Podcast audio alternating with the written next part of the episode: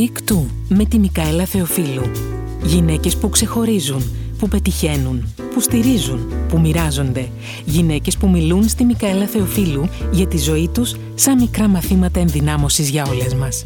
Γεια σας, γεια σας λοιπόν σε ένα ακόμα μικτού, σε ένα ακόμα μικτού με μια εξαιρετική, μία ακόμα εξαιρετική καλεσμένη, η οποία από μικρή ήθελε να γίνει ηθοποιός, έτσι τουλάχιστον έχω διαβάσει, δεν υπήρχε δεύτερο πλάνο στη ζωή της. Ήταν μόλις 15 ετών όταν ο πατέρας της τη ζήτησε να του πει με τι θα ήθελε να ασχοληθεί. Και φοβόταν Εκείνος φοβόταν ότι θα του ξεφουρνήσει κάτι βαρετό όπω γιατρός ή δικηγόρος. Η ανακούφιση του ήταν τεράστια όταν είπε η συγκεκριμένη καλεσμένη, την οποία δεν θα σας την αποκαλύψω ακόμα, ότι ήθελε να γίνει ηθοποιός. Είναι όμορφη, αυταπόδεικτα και αξεπέραστα. Έχει sui generis humor, το οποίο το έχω διερευνήσει. Είναι μια ηθοποιός που έχει πραγματικά διεθνή καριέρα, όχι από αυτές τις ντεμέκ που λέμε. Έχει μια δική της συναισθηματική λογική και στα μάτια τα δικά μου, τουλάχιστον όπως την έχω δει και την έχω διαβάσει, είναι μια γυναίκα που ταυτίζεται πάρα πολύ με το μότο που λέει ότι μια γυναίκα οφείλει να είναι ό,τι ακριβώς θέλει να είναι. Η τηλεοπτική λοιπόν Αντιγόνη από τα καλύτερα μας χρόνια, το δικό μας κορίτσι του James Bond, που έχει προφανώς βαρεθεί να τα ακούει, αλλά και πολλά πολλά ακόμα που θα συζητήσουμε, η Τόνια Σωτηροπούλη είναι σήμερα μαζί μας. Τόνια, μας ευχαριστώ πάρα πολύ. Καλησπέρα, ευχαριστώ πάρα πολύ για τα καλά σου λόγια. Σου χρωστάω τουλάχιστον 50 ευρώ. Ωραία. Νομίζω ότι δίνεις παντού 50 ευρώ. Ναι, είναι το rate.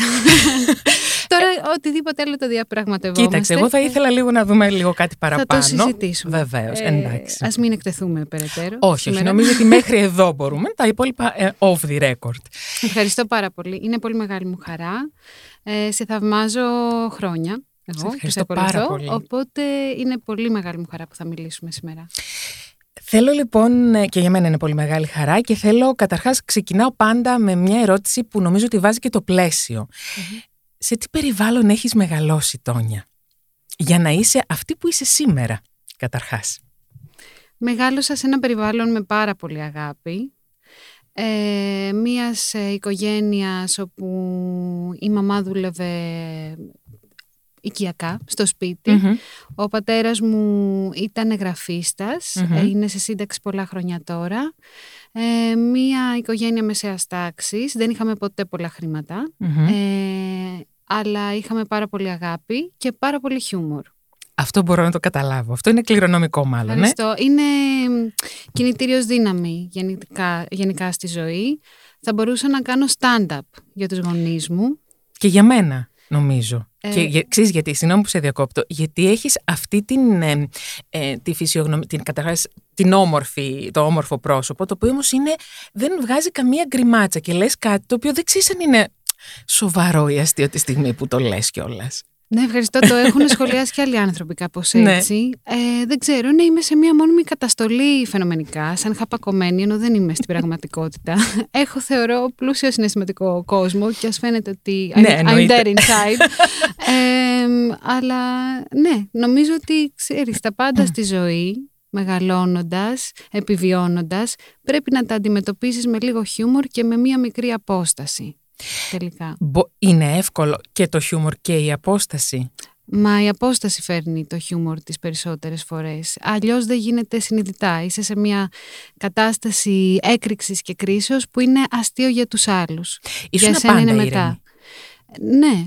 Είμαι, ναι, είμαι μέχρι να μην είμαι. Ναι, αυτό είχα, μπορώ είχα να το... πρόβλημα θυμού εγώ προσωπικά θεωρώ, το οποίο το δούλεψα πάρα πολύ. Επειδή μάζευα πάρα πολύ μέσα μου προφανώς. Ε, αλλά ναι, το έχω φέρει σε ένα τέλειο επίπεδο. Δεν, δεν μπορώ να αναγνωρίσω ακριβώς τον λόγο της έκρηξής μου στο παρελθόν. Άρα λοιπόν μεγάλωσες και σε ένα περιβάλλον αρκετά ελεύθερο για ένα κορίτσι, γιατί ε, το ξέρουμε πολύ καλά, η ελληνική κοινωνία θέλει το κορίτσι πάντα έτσι λίγο πιο μαζεμένο, το αγόρι πιο ελεύθερο.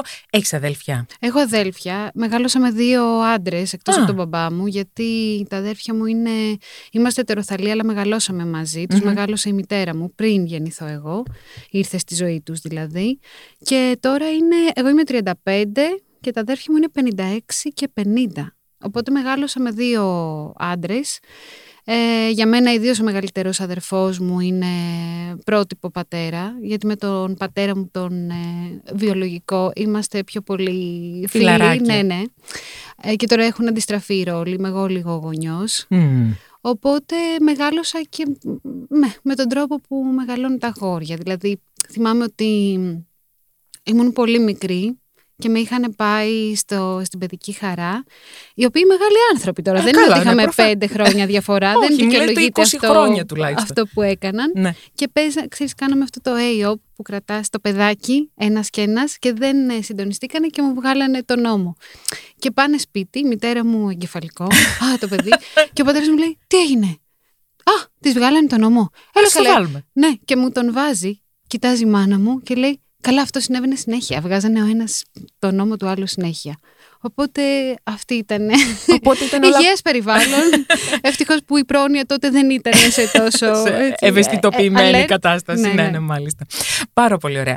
Άρα λοιπόν ε, έχεις πάρει αυτήν την... Έχεις μεγαλώσει σαν αγόρι, παρόλο που δεν μ' αρέσει, σαν παιδί έχεις μεγαλώσει κυρίως, με Ναι. όλα αυτά, τα, δηλαδή δεν θέλω να το βάζω σαν ε, με μια έμφυλη διαφορά, ας πούμε, ότι επειδή είσαι κορίτσι, κοίτα τι ωραία που μεγάλωσες σαν αγόρι, μεγάλωσες σαν ένα παιδί έτσι όπως έπρεπε να μεγαλώσεις. Πιστεύω πως ναι. Πιστεύω πως ναι και δεν μου έλειψε ποτέ τίποτα γενικά. Ενώ δεν εννοώ από υλικά αγαθά. Δεν είχαν ποτέ σημασία για μένα. Και αυτό είναι πολύ μεγάλο δώρο. Γιατί ακόμα το ίδιο ισχύει. Ε, γιατί είχα όλα τα άλλα; Είχα αγάπη, είχα κατανόηση, ελευθερία, την οποία επειδή μου βάζανε ένα λογικό πλαίσιο ότι ο καθένας επιλέγει το τι θα κάνει Στη ζωή του. στη ζωή του και είσαι υπεύθυνη α, για τις πράξεις σου. Πολύ σωστό. Ποτέ δεν ε, παρέκλεινα, δηλαδή δεν θυμάμαι ποτέ που δεν είναι κακό, είναι ωραίο κι αυτό, αλλά να είμαι 15 και να γυρνάω στο σπίτι ξέρεις, μεθυσμένη, που τέλειο είναι αυτό. Απλά δεν είχα τότε την ανάγκη. Μεθούσα μετά, μετά τα 18. Και κάποια στιγμή από ό,τι διάβασα κάπου, δεν θέλεις πια και τα κλαμπς και όλα αυτά. Ε, ε, Έχεις πει ότι είσαι σαν γυναίκα 100 ετών σε σχέση με αυτά. Ισχύει αυτό. Κάπως, ναι, δε- έχω, έχω βγει Ναι. αρκετά. Εμ, λίγο κουράζομαι. Δηλαδή βλέπω νέα παιδιά. Νέα παιδιά, το Μιχαήλ Ταμπακάκη τώρα, που είναι το φίλο μου. και μου λέει, καλά εχθές πήγα σε ένα πάρτι, γύρισα στις 5 το πρωί. και του λέω, εγώ θα ήμουν στην εντατική. Παρ' όλα αυτά, είμαι άνθρωπος της παρέας, full. Μ' αρέσει πάρα πολύ να βγαίνω για φαγητό και ωραίους κουβέντες και κρασιά και κ- καμπάρι και κοκτέιλ και τέτοια, αλλά σε ένα λίγο πιο ήσυχο πλαίσιο.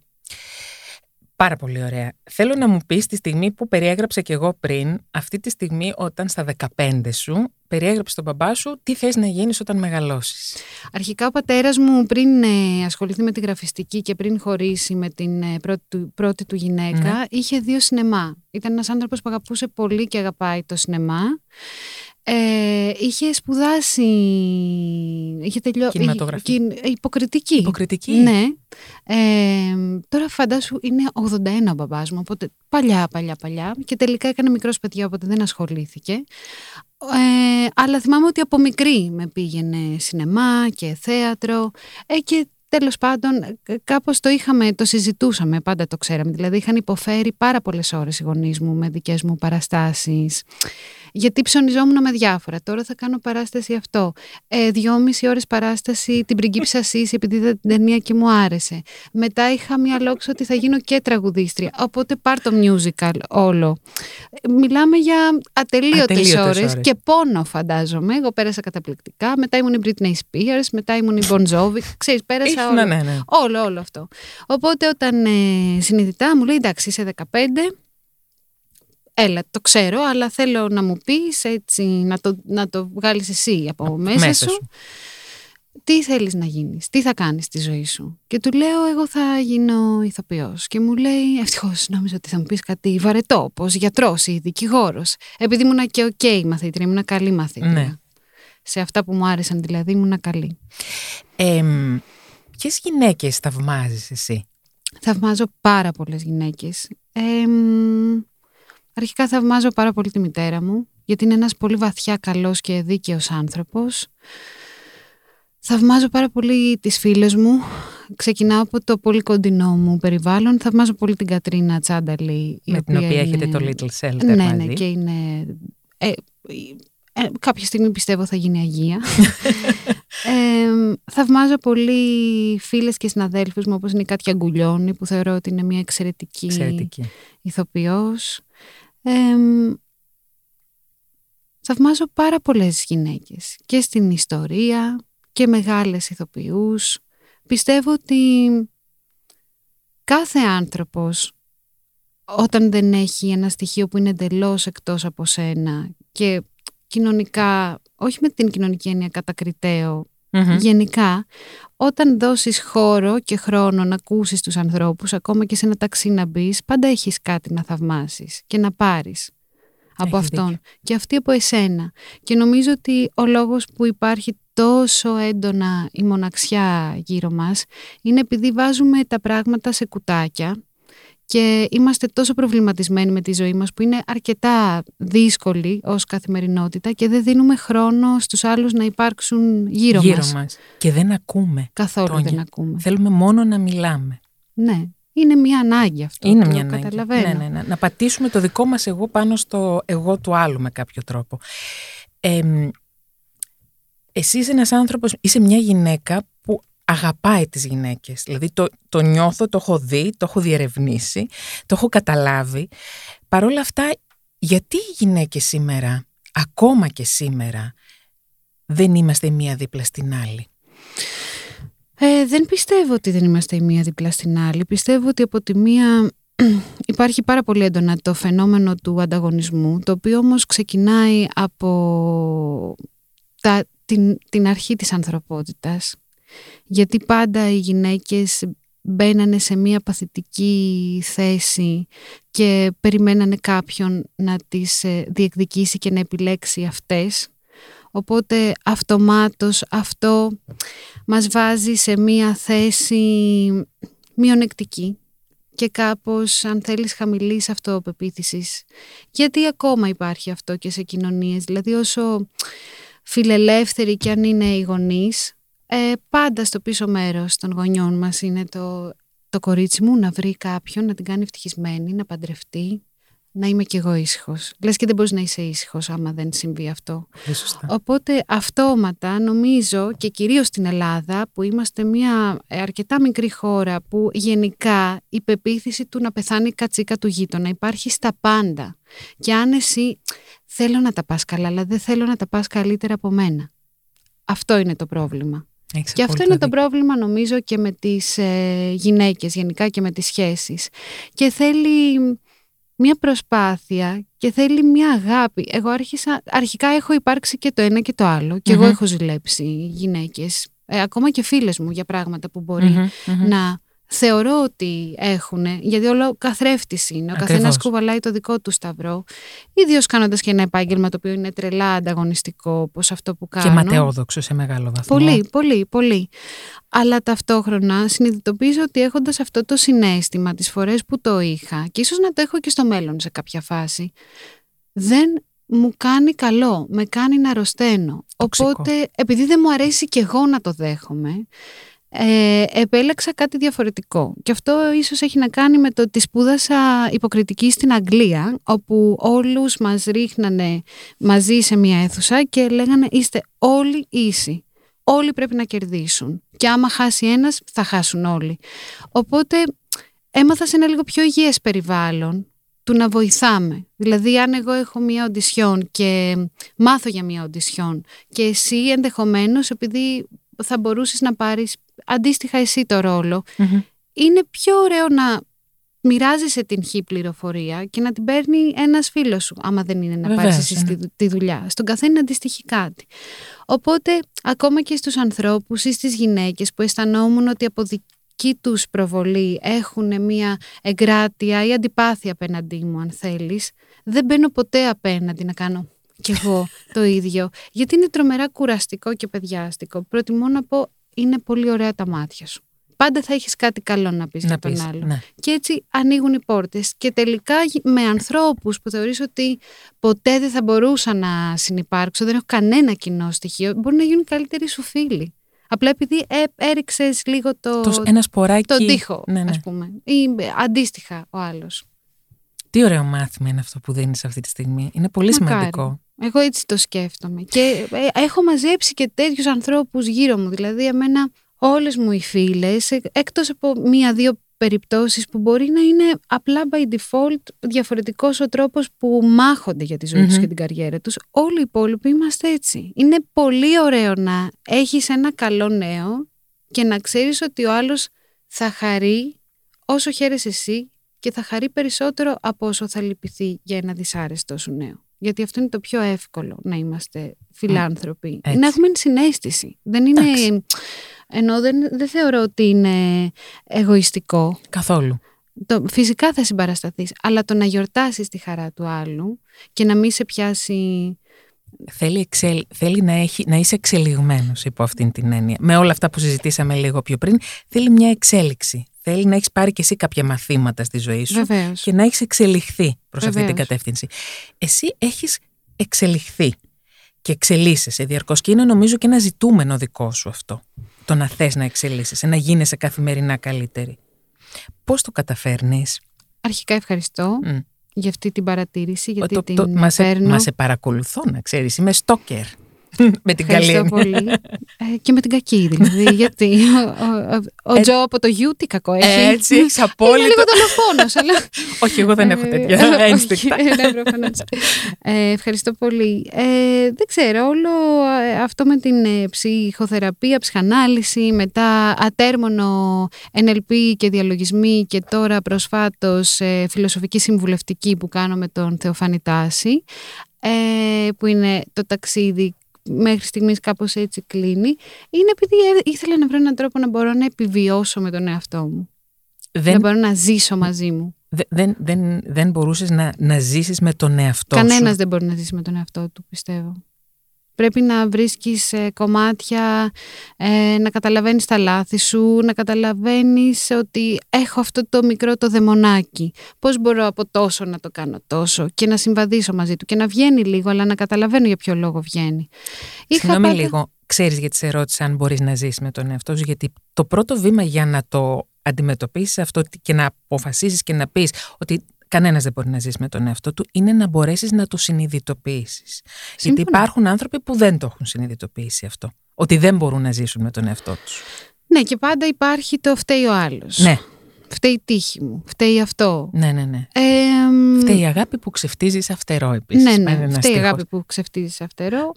Δεν θέλω να πω ότι όλη η ομπρέλα, η ομπρέλα της ζωής μας, όταν ρωτήσει έναν άνθρωπο τι θέλει, τι θέλεις. Θα σου πει θέλω μια καριέρα που να είναι έτσι, θέλω ένα Όσκαρ, θέλω κάποιον που να με αγαπάει, θέλω ένα σπίτι που να έχει πισίνα, ξέρω εγώ. Η ομπρέλα όλων είναι το να είμαι ευτυχισμένος. Θέλουμε να είμαστε ευτυχισμένοι. Αυτή είναι η λέξη. Όλα τα υπόλοιπα είναι απλά ένα πάζλ το οποίο θα αρχίζει όσο κατακτάς να μεγαλώνει και να μεγαλώνει και να μεγαλωνει επειδή ε, η ζωή είναι πάνω και κάτω, είναι yin και yang, είναι πολύ σημαντικό να δουλεύεις καθ' όλη τη διάρκεια και την πορεία της ζωής σου, να αποδεχτείς και το καλό και το κακό και να ξέρεις ότι μπορεί τώρα να έρθει μια τεράστια επιτυχία που θα μου δώσει πολύ χαρά, αλλά μετά σίγουρα θα έρθει και μια μεγάλη αποτυχία.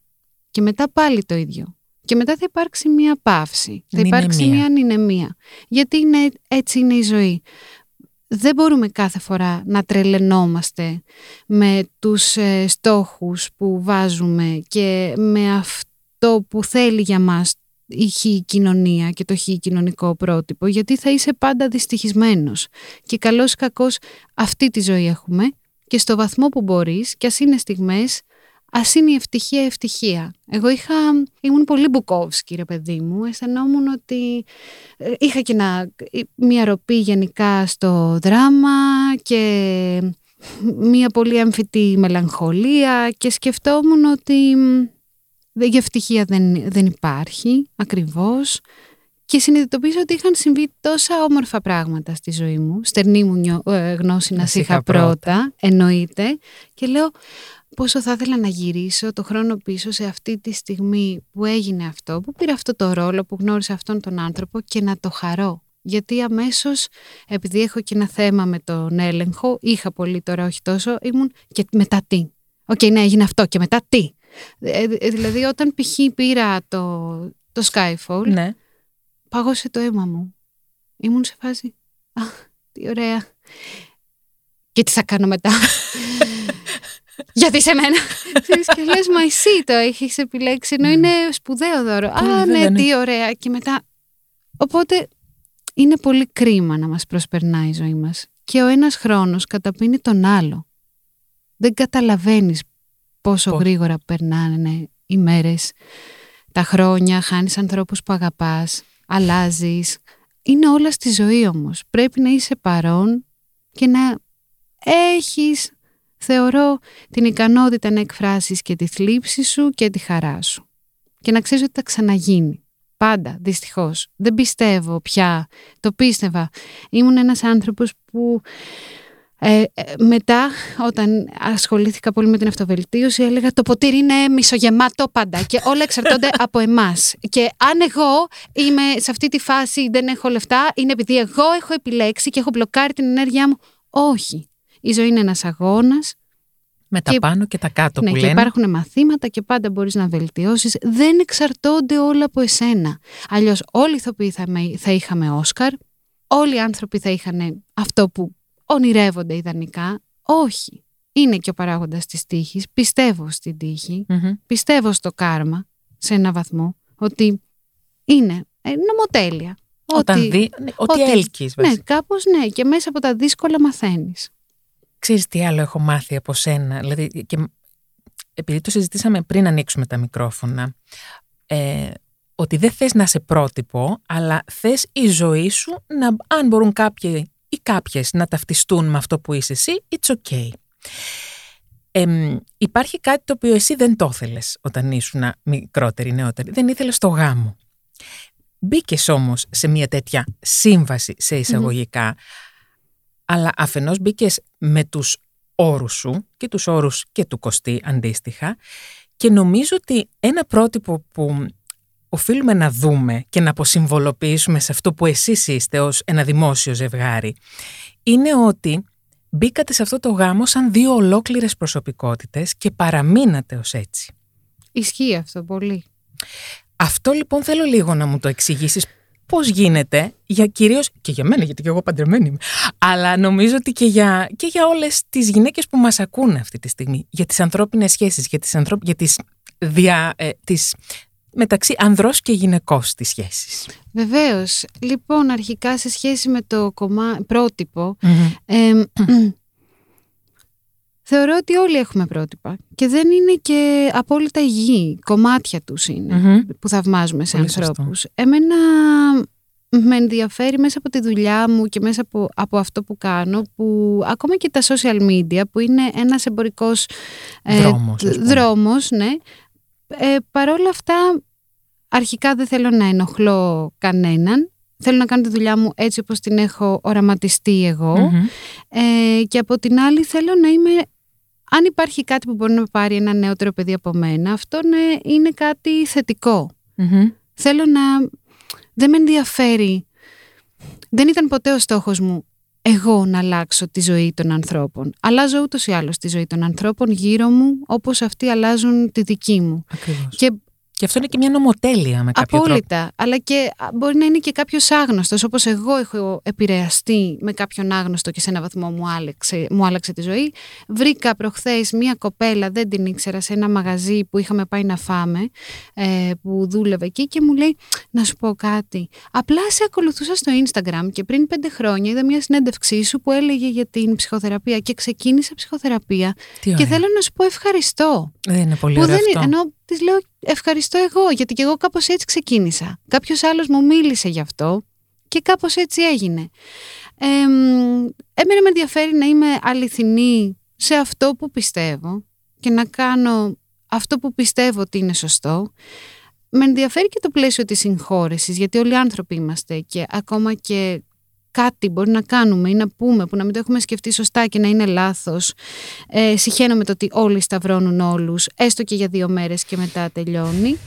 Και αυτό που θέλω να πω και το λέω και στην ανιψιά μου που είναι 18 χρονών τώρα είναι ότι να κάνεις αυτό που αγαπάς, να το κάνεις με πάθος, να προσπαθείς πολύ και να αγωνίζεσαι, να αγωνίζεσαι εσύ για σένα όμως. Να μην υπάρχει παράμετρος ότι εγώ θα το καταφέρω αυτό no matter what. Δεν με ενδιαφέρει τι θα κάνω. Ας πατήσω, ξέρω εγώ, επιπτωμάτων. Ναι, από τη στιγμή που δεν πληγώνεις κάποιον, πρέπει να δίνεις το δικό σου αγώνα. Τώρα σε σχέση με τις σχέσεις, εγώ είχα την τύχη να επιλέξω στο παρελθόν ε, κάποιους ανθρωπότυπους που προφανώς ήταν να είναι στη ζωή μου εκείνη την περίοδο. Ξαναπες τη λέξη γιατί μου αρέσει πάρα πολύ. Ανθρωπότυπους. Μ' αρέσει αυτό πολύ. Οι οποίοι ήταν καταστροφικοί. Ενώ ότι ό,τι χειρότερο μπορεί να φανταστεί ένας άνθρωπος το δημιουργούσαμε μαζί. Μάλιστα. Ε, και κάποιες σχέσεις που φυσικά ήταν, ε, ξέρεις, μαθήματα. Μου έχουν τύχει και πολύ καλοί άνθρωποι και υπέροχοι, αλλά εγώ δεν ήμουν εκεί για να ακούσω, δεν μπορούσα να το αντιληφθώ. Που και αυτό μάθημα είναι. Βεβαίως. Και κάπως είχα καθορίσει τη ζωή μου σε σχέση με το ότι εγώ μπορώ να είμαι μόνη μου. Χρειάζομαι, θέλω να με, να με αγαπούν και να αγαπάω, αλλά το όλο κομμάτι της ουσιαστικής συνύπαρξης, του να ανοίξεις ένα σπίτι, να είσαι 24 ώρες το 24ωρο με τον άλλο, επειδή οι επιλογές που είχα κάνει μέχρι στιγμής ήταν κάτι πολύ διαφορετικό, δύσκολο, ναι. δύσκολο ναι, και με ανθρώπους με ναρκισιστική διαταραχή, επειδή εγώ δεν έχω, έχουν εκείνοι και αυτό μου άρεσε, οπότε έτρεχα πίσω από κάποιον μόνιμα, χωρίς κανένα λόγο. και μετά σε κάποια φάση κουράστηκα. Και είπα αρχικά θέλω να είμαι μόνη μου. Ε, ας πάρω άλλα 38 σκυλιά. Υπέροχο, τέλειο. και αν είναι να έρθει κάτι που να μπορούμε να συμβαδίσουμε, ας συμβαδίσουμε. Και όταν σταμάτησα να κοιτάω και να κάνω εκπτώσεις, ήρθε ένας άνθρωπος που αν είχαμε γνωριστεί δύο χρόνια πριν δεν θα τον επέλεγα ποτέ και μάλλον δεν θα με επέλεγε και αυτός ποτέ. Αλλά επειδή δεν είχα καμία προσδοκία και δεν είχα και κανένα φόβο. Δηλαδή σκεφτόμουν ότι και να μην πάει καλά, δεν πειράζει. Το έχω ξαναπεράσει να μην πηγαίνει κάτι καλά. Α είναι. Οπότε... Α ανοιχτώ, ας ανοίξω, ας πούμε. Ναι, ναι, ναι, ό,τι γίνει. Α είναι. Και σιγά σιγά άρχισαν να δημιουργούνται κομμάτια μεταξύ μας και να παίρνω εγώ πράγματα που δεν είχα πάρει ποτέ. Όπως το ότι ήταν ένας άνθρωπος που είναι ένας άνθρωπος ο Κωστής ο οποίος από την αρχή με πολύ ωραίο τρόπο διεκδικούσε το χρόνο μου. Με σεβασμό. Έλα να πάμε μία βόλτα. Δεν είναι ποτέ ο άνθρωπος που δεν θα μου απαντήσει σε μήνυμα. Μπορεί να τσακωθούμε και να φύγουμε και οι δύο από το σπίτι για να χαλαρώσουμε, έτσι. Δεν είναι ο άνθρωπος που δεν θα μου απαντήσει. Θα υπάρχει μια επικοινωνία. Υπάρχει δηλαδή μια σανίδα ότι ο ένας είναι εδώ για τον άλλο εξ αρχής που και στην, και στην αρχή και εμείς περάσαμε πολύ δύσκολα μέχρι να μάθουμε ένας τον άλλο. Βεβαίως, γιατί και ο Κωστής έρχεται από ένα άλλο background με ναι, σχέσεις που ήταν διαφορετικές.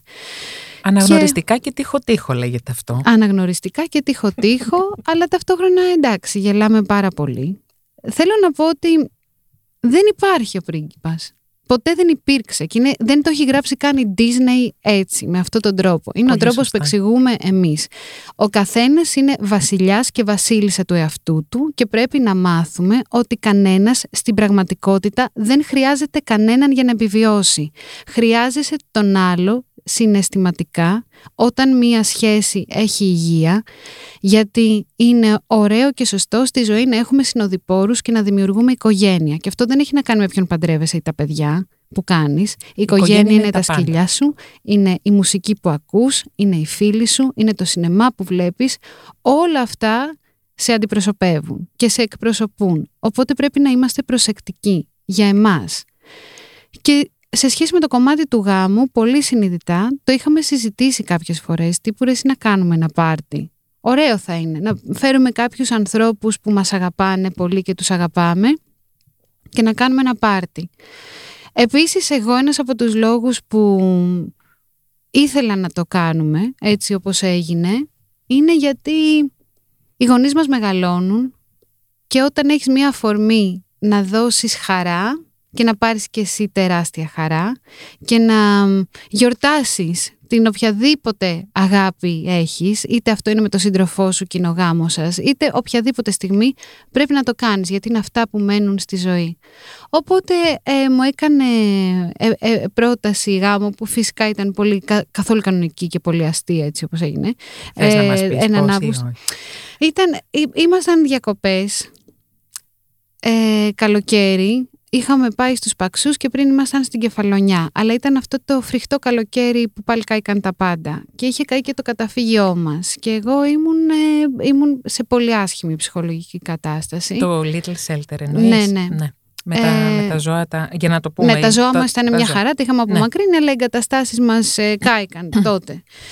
Οπότε, όταν πήγαμε διακοπές φυσικά δεν ξέραμε ότι θα συμβεί αυτό και ο Κωστής είχε σκοπό από την αρχή να μου κάνει πρώτες γάμου και μετά περάσαν τρεις εβδομάδες όπου δεν γινόταν άλλο γιατί θα γυρίζαμε και λέει εντάξει σήμερα πρέπει να τις κάνω θα τις γάμω. Και μ, ε, ήμασταν στο σπίτι εκεί που κάναμε διακοπές και βγαίνω εγώ το απόγευμα από το μπάνιο γιατί θα πηγαίναμε με τους φίλους μας για φαγητό και βάζει η μουσική, βάζει Bruno Mars, το Leave the Door Open και αρχίζει να χορεύει. Και λέω, τρελάθηκε. Τέλος. Ήταν που ήταν, έχει τελειώσει. Φταίω εγώ. Προφανώς, μεγαλώνει κάπως απότομα. Έχουμε και κάποια χρόνια διαφορές, αλλά εντάξει, όχι και τόσο. Και μου λέει, έλα να χορέψουμε. Και του λέω, όχι, Είσαι καλά. δεν κατα... Εγώ με την μπετσε... Του λέω δεν κατάλαβε. Ε, όχι, του λέω χόρεψε εσύ Σε, και θα σε δω. βλέπω εγώ. Και σε κάποια φάση εκεί που χορεύει, γονατίζει και παίρνει κάτι από τη τζάντα του. Και επειδή έχει πάρα πολλά τέτοια μπλιμπλίκια Ναι, ναι, ναι, ναι, ναι. λέω εντάξει, τώρα το τερμάτισε, θα παίξει και μουσική. Έχουμε τελειώσει κάπου εδώ. Και μου, και μου κάνει η πρόταση. Και απλά λέω. Περίμενα ότι κάποια στιγμή, ότι, αλλά το είχαμε αποφασίσει από κοινού, ξέρεις. Και Ναι, ναι. φυσικά χάρηκα πολύ, του λέω ναι εννοείται. Και μετά πήγαμε στο σπίτι των φίλων, των κουμπάρων μας, του Γιάννη και του Γιώργου, εκεί που μένανε τα παιδιά και ήταν ε, ε, και δύο άλλοι φίλοι μας, οι οποίοι είχαν οργανωθεί και κάναμε ένα Α, το ξέραν. ναι, μικρό βλάχικο πανηγύρι. Βασικά δεν ήταν καν folklore ελληνικό, ήταν The Only Ways Essex. Ό,τι χειρότερο, ξέρεις, με, κάτι, με, με τέτοια bright to be Ναι, και ναι, όλα ναι, αυτά ναι, ναι. που συχαίνομαι, αλλά περάσαμε τέλεια. Ε, και μέσα σε ένα μήνα το κάναμε. Κάναμε αυτό το πάρτι, ήμασταν 28 άτομα. Περάσαμε πολύ ωραία. Ο Κωστής τα θυμάται όλα. Εσύ τίποτα. Κανένας μας, γιατί ήμασταν τόσο μεθυσμένοι φυσικά. Αλλά περάσαμε πολύ ωραία. Δηλαδή, θυμάμαι μέχρι μία. Από ένα σημείο και Ναι, ναι. πριν. Και ναι. ο Κωστής το πρωί, ξέρεις, ξυπνάμε. Αλλά ήταν και οι γονείς μας τύπου μεθυσμένοι. Και απλά βλέπω τον Κωστή, ο οποίος δεν πίνει καθόλου, οπότε ήταν εντελώς νυφάλιος. Και απλά μου κάνει, Είσαι καλά; Λέω, Ναι, είμαι τέλεια. ε, Εσύ. Λέει, Καλά. Αυτό. Οπότε, ναι, θεωρώ ότι περάσαμε ωραία από ό,τι θυμάμαι. Ε, θέλω να σου πω ότι εγώ έχω ζήσει λίγο ε, το, το background για, γιατί έτυχε να είμαι λίγο πιο κοντά σε εσάς, χωρίς να το ξέρεις αυτό. Θα σου πω άλλη στιγμή πώς. Και άρχισα να με παίρνουν τηλέφωνο εμένα άνθρωποι και να μου λένε: Ξέρεις κάτι για, τη- για τον Κωστή και την Τόνια, και δεν ήξερα να πω φυσικά. Ήξερα, αλλά δεν ήξερα. Μμμ. Εμ, και όλοι ενδιαφέρθηκαν και όλοι ενδιαφέρονταν με έναν τρόπο όμως πολύ αγαπησιάρικο σε σχέση με εσάς. Με πολύ αγάπη δηλαδή σας περιέβαλαν και καθώς περιμέναν να δουν αν θα παντρευτείτε και πότε, αλλά και μετά και στα social media. Δηλαδή είδα, είδα αγάπη εγώ. Πάρα πολύ, πάρα πολύ και είμαι και πολύ ευγνώμων και είναι όμορφο, ξέρεις, να περπατάς στον δρόμο και να σου λέει ο άλλος «Σας χαίρομαι» και να λες «Ευχαριστώ». Ναι, Είναι, είναι πολύ ωραίο αυτό που λέγαμε πριν. ναι. Ο άλλος να χαίρεται με τη χαρά σου, που εμάς δεν είναι και καθόλου φτιασιδωμένοι και Καθόλου. τυποποιημένοι και στον δρόμο μπορείς να μας δεις να τσακωνόμαστε και να αγαπιόμαστε. Ε, ναι, είναι κανονικό. Εντάξει, είμαι πολύ ευγνώμων που είναι στη ζωή μου και ήρθε στη ζωή μου ο Κωστής, Κωστής. ένας άνθρωπος σαν τον Κωστή, γιατί είναι πραγματικά σπουδαίος και υπέροχος και δεν έχει να κάνει με το ότι είναι ο άντρας μου. Είναι ένα πολύ ιδιαίτερο πλάσμα, Είναι. πολύ εξελιγμένος, εγώ πιστεύω. Εγώ πιστεύω επίσης ότι είναι εξωγήινος.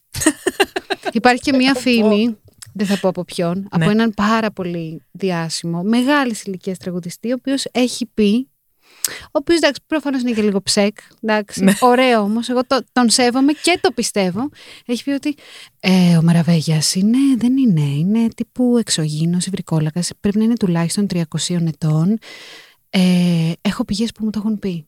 Και σκέφτομαι, λέει αλήθεια. Είναι αλήθεια, μπορώ να το επιβεβαιώσω και περιμένω κάθε βράδυ να το δω. Οπότε έχει ένα ψυχικό κόσμο έτσι πολύ, Εξελιγμένο. πολύ εξελιγμένο. Πολύ. και με κνευρίζει σε πολλές φάσεις γιατί μπορεί να συμβεί κάτι με κάποιον άνθρωπο που είτε τον ρίχνει ή τον προσβάλλει ή αντίστοιχα εμένα και να, να πάω σπίτι και να πω έλα να τον βρίσουμε μαζί, να τη βρίσουμε μαζί, μου έκανε αυτό και αυτό. Ε, κοίταξε να δεις, ο κάθε άνθρωπος και παίρνει πάντα ένα μέρος όχι το μέρος του άλλου, αλλά σου δίνει μια άλλη οπτική, μια άλλη γωνία που λες αυτή τη στιγμή δεν το χρειάζομαι αυτό. αλλά είναι πολύ ωραίο. Ε,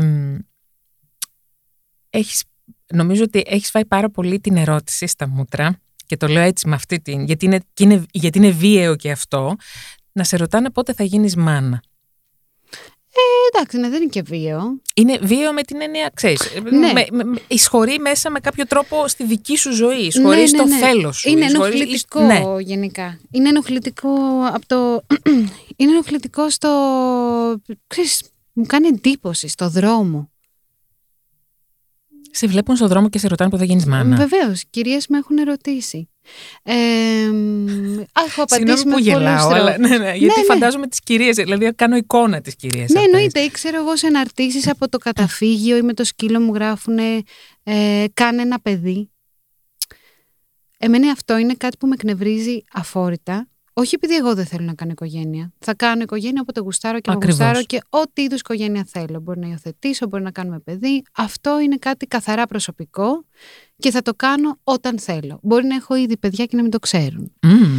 δεν ισχύει αυτό. Ναι, Είμαι λίγο πιο δραματική. αλλά, αλλά θέλω να πω, αυτό που πιστεύω ότι είναι τρομερά σκληρό και εντελώς με, με, με πλήρη απώλεια σεβασμού. Είναι το να ρωτάς κάτι τόσο προσωπικό γιατί δεν υπάρχει παράμετρος, δεν σκέφτονται. Αυτή η γυναίκα αρχικά θέλει να κάνει παιδιά, whatever. Μπορεί. Μπορεί. Μήπως προσπαθεί. Μήπως είχε παιδί που πέθανε. Μήπως απέβαλε. Μήπως τσακώνεται με τον άντρα της επειδή μπορεί αυτή να θέλει, αυτός να μην θέλει. Είναι ένα τόσο λεπτό ζήτημα, γι' αυτό και με εκνευρίζει αφόρητα όταν αυτή η ερώτηση γίνεται από γυναίκες. Επίσης, ο χι άνθρωπος, ιδίως στη θέση που βρισκόμαστε εμείς, έτσι, και ο κάθε άνθρωπος καταφέρνει τα χι πράγματα στη ζωή του. Τι είναι αυτό που με κάνει εμένα τόσο ξεχωριστή και με φτάνει στο απόγειό μου, τον έγινω μάνα. Μα το 99,99% του πληθυσμού παιδιά κάνει. Ναι. Ενώ δεν είναι κάτι που σου δίνει κάτι ξεχωριστό. Και παιδί να κάνω, δεν θέλω όσο ιδιαίτερο και μοναδικό φυσικά θα είναι για μένα, έχω εκπαιδεύσει κάπως τον εαυτό μου να μην πω στη διαδικασία να πιστεύω ότι αυτό δεν το έχει κάνει κανείς ποτέ. Και μόνο η Μαριώτο. Και μόνο, ναι, μόνο η Μαριώτο Γιάννη. Τι που χαλάρωσε λίγο. Καταλαβαίνω και τους ανθρώπους και τις γυναίκες που είναι στόχος ζωής, ρε παιδί μου, και το σέβομαι. Γιατί είναι ένα άλλο ένστικτο που μπορεί να είναι ή λίγο πιο εγωιστικό ή πραγματικά ο άλλος να έχει τόσα πολλά να δώσει μέσα του που να θέλει να τα αποθέσει εκεί, εκείνη τη στιγμή. Αλλά αυτό είναι κάτι καθαρά προσωπικό. Είναι μεγάλη ασέβεια και αγένεια να βάζεις τον άλλο το φως και να τον ρωτάς κάτι τέτοιο. Εγώ έχω απαγορέψει ακόμα και στους γονείς μου να με ρωτάνε. Οι οποίοι δεν το κάνανε ποτέ. Δηλαδή μπορεί να μου έχει πει ο πατέρας μου... Άντε και πότε θα ε, κάνω εγγονάκι. Όχι, όχι, σκέφτεσαι. Να, αυτό. Ή θα ήθελα, θα ήθελα. Με ρώτησες εμένα αν θέλω. Ναι, και μετά υπάρχει αυτή η ναι. μάχη, η οποία δεν υπάρχει και λόγος να συμβαίνει. Οπότε κάποια στιγμή, εγώ αγαπάω τα παιδιά, είναι, είμαι στην ηλικία που κάποια στιγμή θα συμβεί. Δεν έχω καταλήξει ακόμα εγώ με τον άντρα μου στον τρόπο ακριβώς, αλλά είναι στα σχέδιά μας και εύχομαι να μπορέσουμε να, ναι, όπως και να επιλέξουμε να, να γίνει. Ναι. Ό,τι θέλεις. Ευχαριστώ. Αυτή είναι η ευχή. Ευχαριστώ πολύ. θέλω να σε πάω στο κομμάτι που είναι αυταπόδεικτο και είναι η ομορφιά και είναι η ομορφιά σου. Ευχαριστώ πολύ. Ε, είναι πλεονέκτημα ή μειονέκτημα; Στο έχουν ερωτήσει πολλές φορές, αλλά θέλω να το συζητήσουμε. Είναι πλεονέκτημα για σένα το ότι είσαι όμορφη και στη δουλειά σου και στη ζωή σου ή σου έχει φέρει εμπόδια; Αρχικά ευχαριστώ. Δεύτερον είναι ένα τυχαίο γεγονός, γιατί έχει να κάνει με το DNA που οι συγκεκριμένοι δύο άνθρωποι έφεραν τέλος πάντων στον κόσμο. Η ομορφιά για μένα είναι συμμετρία, Κάποια πρόσωπα είναι πιο συμμετρικά από κάποια άλλα, άρα αυτόματα τα θεωρούμε λίγο πιο εμφανώς όμορφα ίσως. εγώ έχω μεγαλώσει αγαπώντας και μη αγαπώντας τον εαυτό μου, με μέρες που μου αρέσω και μέρες που δεν μου αρέσω. Ε, δεν είχα ποτέ κάποια φρικτή ανασφάλεια με την εμφάνισή μου ή με το σώμα μου, αλλά ταυτόχρονα μου δίνω και το ελεύθερο να υπάρχω, δηλαδή θα φάω αυτό που θέλω, τα πιω, άμα θέλω θα κάνω γυμναστική έξι φορές τη βδομάδα επειδή αγαπώ τη γυμναστική και το κάνω χρόνια γιατί είναι ένας τρόπος να αισθάνομαι καλά με τον εαυτό μου, όχι λόγω αυτών που έφαγα αλλά επειδή με κάνει να αισθάνομαι καλά. Ε, δεν μεγάλωσα σε ένα περιβάλλον που μου λέγανε «Α, είσαι τόσο όμορφη». Ήμουν ένα κανονικό παιδί. Ήθελα να σε ρωτήσω, λίγο, ευχαριστώ ναι, που μου την ναι, απαντάς. οριακά, ξέρεις, κομμουνίστρια που δεν είχαμε καθρέφτες. όχι, είχαμε, γιατί έχει συμβεί σε φίλη μου, γι' αυτό το λέω, η οποία είναι από τέλεια κομμουνιστική οικογένεια και μου λέει, «Ε, η Μάρθα, η φίλη μου, ναι. μα εμείς δεν είχαμε καθρέφτες και τις απόκριες με ντύνανε μπάμπουσκα. δεν μου κάνανε αυτό, αλλά, δε, αλλά ήταν OK, okay, cool, ναι, ένα ωραίο κοριτσάκι. Μπράβο, εντάξει. Δεν, δεν, ήταν, δεν, ήταν αυτό το στοιχείο που φωτίζανε σε μένα. Πόσο σημαντικό όμως και αυτό, ε. Τελικά ναι. Ναι. Μπορείς. Ε, μεγα... Ξέρεις, όταν μεγαλώνει ένα παιδί και το πιπιλάς με πράγματα, είσαι αυτό είσαι αυτό. Είτε είναι θετικό, είτε είναι ελληματικό πρόσημο. Ακόμα και θετικό να είναι, του δίνεις τόσο πολύ μεγάλο βάρος να μπορέσεις να σε αυτό που εσύ πιστεύεις γι' αυτό. Και αντίστοιχα να διώξει από πάνω το αυτό που εσύ θεωρείς ότι είναι αρνητικό, που είναι καλύτερα να μην γίνεται. Ας αντιμετωπίσουμε τους ανθρώπους ως ανθρώπους. Είναι; είναι και αυτό που λέει ο Ξενάκης, που το έχω διαβάσει και μου αρέσει πολύ, τα παιδιά σου δεν είναι δικά σου, δικά τους είναι. Και, και έχει δίκιο. Οπότε εγώ δεν μεγάλωσα με αυτό το, τον τρόπο, μεγαλώνοντας, OK, okay, ξέρεις, το ακούς κάπως, αντιλαμβάνεσαι ρε παιδί μου. Τι βλέπουν Όλοι οι άνθρωποι είναι λίγο κάπως στον καθρέφτη τους, αλλά σε σχέση με τη δουλειά μου, ναι. με τις αναστροφές μου. Είναι θετικό πρόσημο γιατί δεν χρειάζεται πάρα πολύς χρόνος για να καταλάβει κάποιος ότι ε, είμαι ένας άνθρωπος που έχει υπόσταση και μπορεί να συνομιλήσει μαζί του. Είμαι ένας άνθρωπος που βάζω τα όρια μου. Ε, δεν ήμουν ποτέ pushover ούτε εξαρτώταν ποτέ η τύχη μου από κάτι άλλο. Ό,τι και να έχω καταφέρει στη ζωή μου το έχω καταφέρει με πάρα πολύ σκληρή δουλειά. Ε, σε σημείο που θεωρώ ότι ήταν και αρκετά δύσκολα κάποιες φορές. Αλλά σε σχέση με την πραγματική μου δουλειά, τη δουλειά που αγαπώ, είναι, είναι λίγο μανίκι.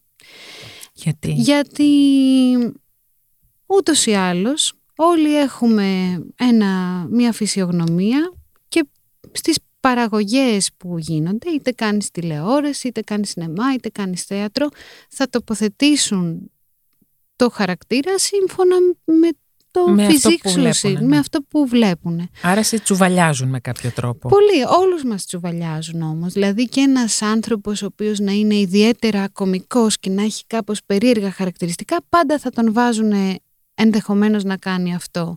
Αυτό θέλει πολύ μεγάλο αγώνα.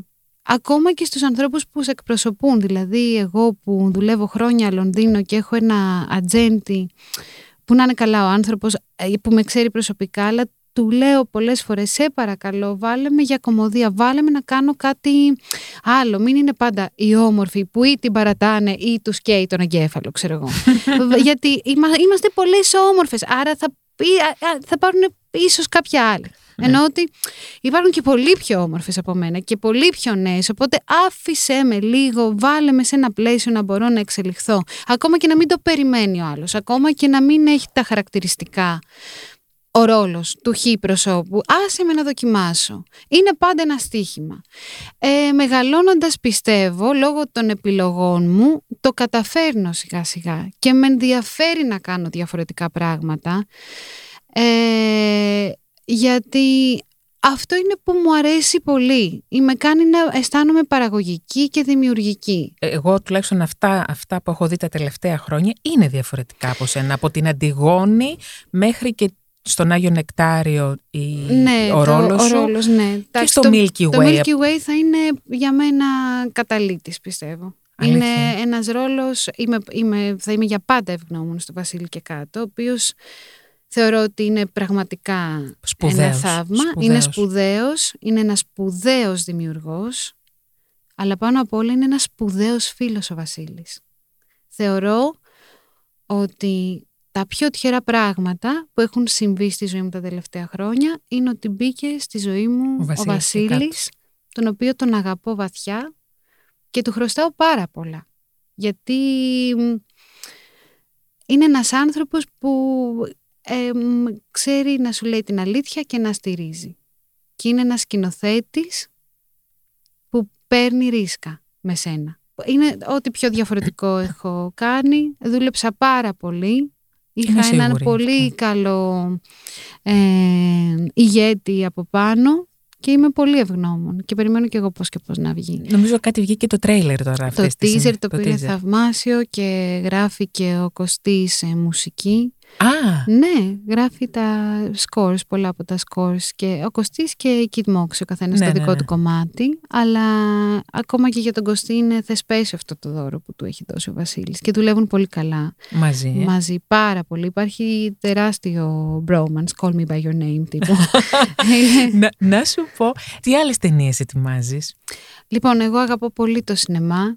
Ε, κοιμάμαι και το ονειρεύομαι Γι' αυτό και είναι πολύ συγκεκριμένες οι δουλειές που επιλέγω να κανω Και φυσικά εννοείται θέλω να κάνω και σειρές, αλλά είναι κάτι που αυτό με εξελίσσει, είναι ένα βήμα μπροστά και θεωρώ ότι μου ταιριάζει. Φέτος έχω την τύχη να συμμετέχω σε τρεις ταινίες μεγάλου μήκους και μία μικρού μήκους. Ε, η μία είναι του Άγγελου Φρατζή, τον οποίο θαυμάζω και είναι μια πολύ σπουδαία και ωραία ταινία αυτή που έχει γράψει. Την περιμένω πώς και πώς. Ε, και μετά θα κάνω μια ξένη παραγωγή Μπράβο, που είναι συμπαραγωγή και με Ιαπωνία. Λογικό και αναμενόμενο. όλοι το περιμένουν. Ε, ότι σίγουρα Ιαπωνικό είναι. και θα είμαι και σε μια μεγάλου μήκους μια πάρα πολύ καλή σκηνοθέτητα το οποίο θα γίνει το Σεπτέμβριο και δεν μπορώ, δεν έχει ανακοινωθεί ακόμα και θα κάνω και μια μικρού μήκους. Ωραία. Ωραία. Με γυναίκες συνεργάζεσαι καλά με σκηνοθέτηδες; Πάρα πολύ. Πάρα πολύ. Γιατί και με, την, με τον Αγίου Νεκταρίου την ταινία, πάλι με γυναίκα ήταν. Ναι, η Γελένα Πόποβιτς. Ναι. ναι.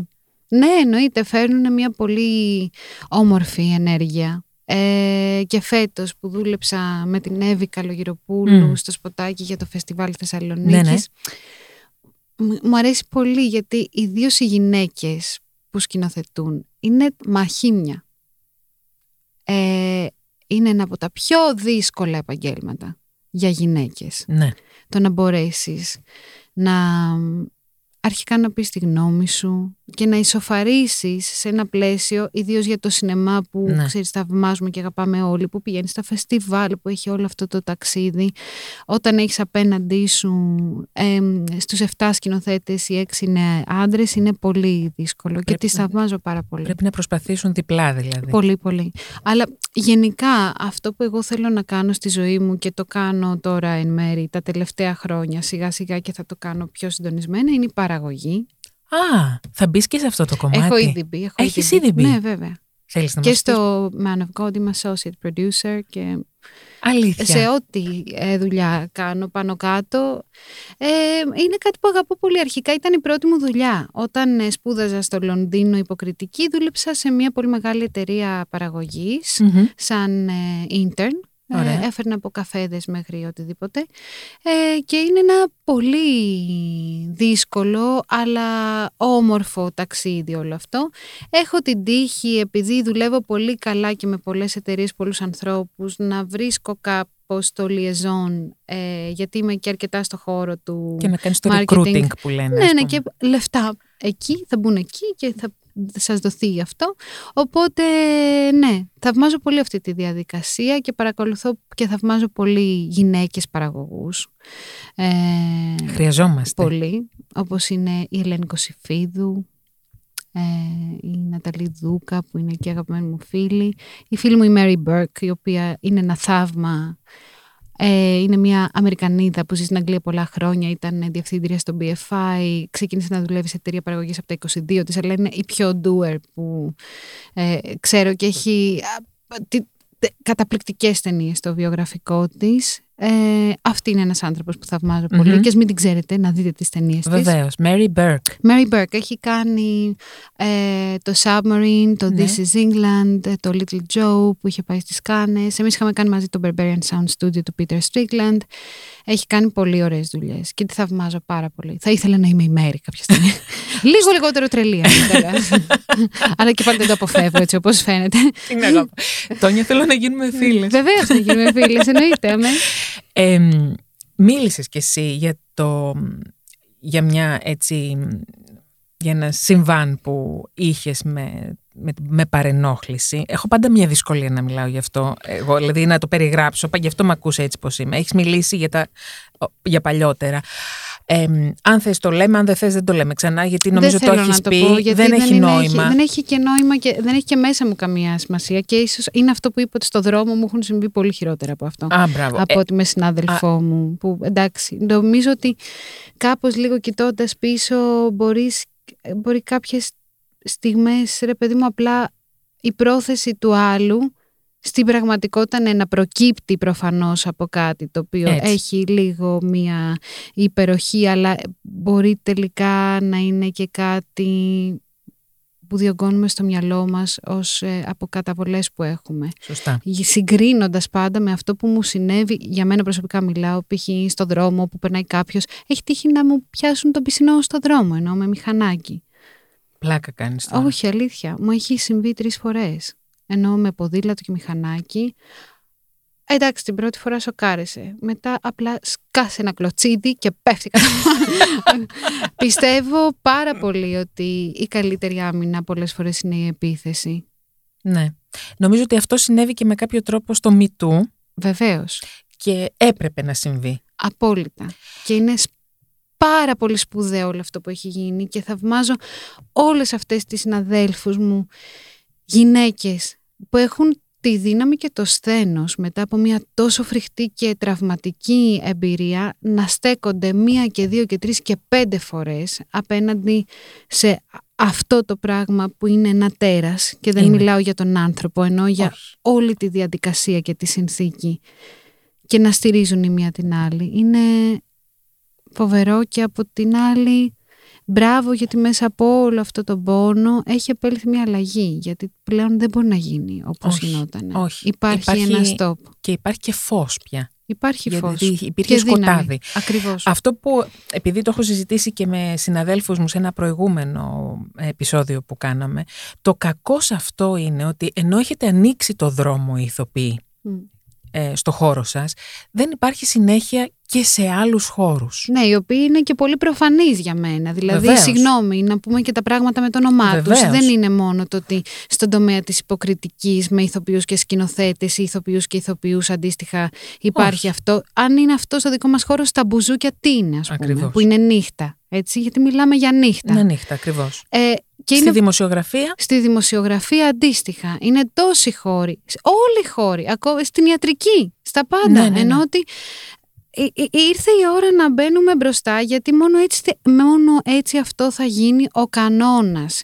Και αυτό δεν είναι μόνο για τις γυναίκες που συνήθως βρίσκ- βρίσκονται σε αυτήν την πολύ δυσάρεστη ε, θέση. Είναι και για άντρες που αντίστοιχα μπορεί να έχει συμβεί στον τομέα τους. Ενώ όλοι έτσι, εννοείται αυτό. Οποιοςδήποτε περνάει τα όρια μας πρέπει να μην φοβόμαστε, να υποστηρίζουμε τον εαυτό μας, ακόμα και να φοβάσαι ότι θα χάσεις τη δουλειά σου, απλά χάσει την. Δεν αξίζει όλη αυτή η φρίκη να, να, να, να τη βιώνουμε. Είναι, είναι απέσιο. Και πάντα υπάρχει νομοτέλεια. Εγώ πιστεύω ότι αργά ή γρήγορα πάντα πέφτει φως.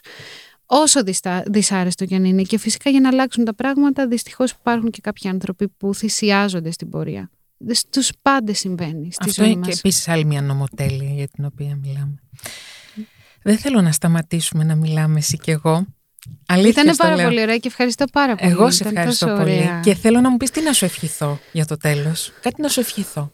Να σου, δώσω, να σου στείλω την αστερό σκονή μου. Ευχαριστώ. Σου στέλνω και εγώ την αριστερό σκονή μου και θέλω να μου, ευτι... να μου ευχηθείς ευτυχία και ροή. Και το ίδιο εύχομαι και σε Α, σένα. Τι ωραίο. Ευτυχία και ροή Τόνια. Ευχαριστώ πάρα πολύ. Εγώ σε ευχαριστώ. Πάρα πάρα πολύ. Να είσαι καλά. Και εσύ. Ευχαριστώ.